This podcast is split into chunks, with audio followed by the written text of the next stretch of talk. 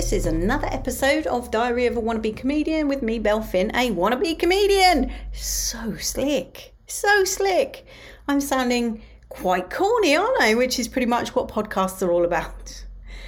So, what can I tell you today? I do actually have a bit of creative news for you, but I'll probably say that at the end because I don't have a lot to talk about because I'm still in Kent.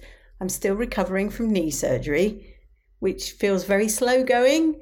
I've been measuring my knee every day and it's still three centimeters bigger than the other one, which has gone down because it was four and a half centimeters last Friday. So it's come down considerably, and I've been icing it regularly and doing all the things I should do. In fact, actually, no, I haven't been doing my exercises. I've done some, but I need to do some more now. I should do it after this podcast. Anyway, I feel a bit sick in the pit of my stomach, as I think probably most of the world does that's aware of Titan, which is the, what do you call it? Ship? I don't know what you'd call it, but this pod thing that goes down to see the shipwreck of the Titanic. And there were five people on board, one of which was a British billionaire, and they've all gone missing. I think they went missing on Sunday, although I didn't really become aware of it until probably late Monday, Tuesday. Anyway, technically, they ran out of oxygen.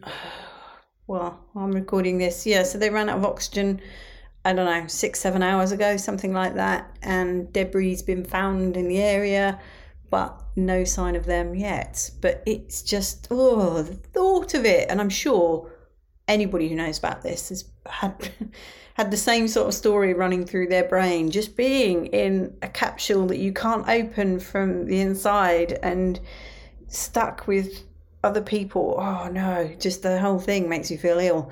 And even if I were a billionaire, I don't think I'd want to go down there. I'm very much up there. I'm very much aviation. You know, I'd probably go into space before I would go under the sea. The sea just scary. I remember I went snorkeling I went snorkeling years ago um, when, you know, before it was not allowed all the rest of it, many, many years ago in Australia. And that scared the bejeebers out of me. I did not like it at all.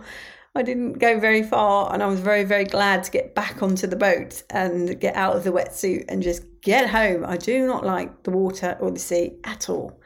Put me in a plane, love it. Absolutely love it. I understand the laws of aerodynamics, but I don't understand the laws of under the sea, whatever they are. Anyway, we all live in hope that they will be found and they will be found alive and come back and tell an amazing tale, I should think. So that's that. Anyway, let's move on to the purpose of the podcast creativity. I have been asked to submit some of my animations for the let me get this right the City Lit Flicks Film and Animation Festival. So it's happening on the 1st of August. It's half past six to half past nine. It is free, so anybody that's in London wants to go along to City Lit at that time, you're more than welcome. But because I've done a couple of Adobe After Effects courses, the tutor came and well she contacted me and asked me if I'd like to submit some of my animations. So I'm like, well, what would you like to see? and she said any ones that you like, but she particularly likes Alien and Alcoholics and what's the other one? Dance and Decoy. But I'm thinking I might submit Hero and Hot Dog, which is my personal favourite.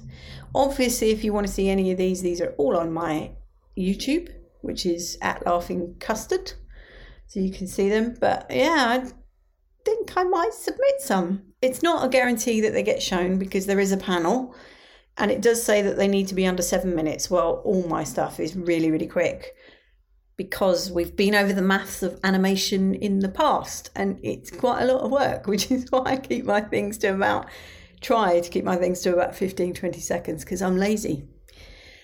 But I'm very excited and I was very flattered to be asked. So I need to get that in before 1st of July, I think, ready for 1st of August. But I will keep you posted as to whether or not they accept and start displaying my stuff. But either way, if you're in London, get down and check it out. It's free. Otherwise, next time I speak to you, I will be back in London. Much love and gratitude.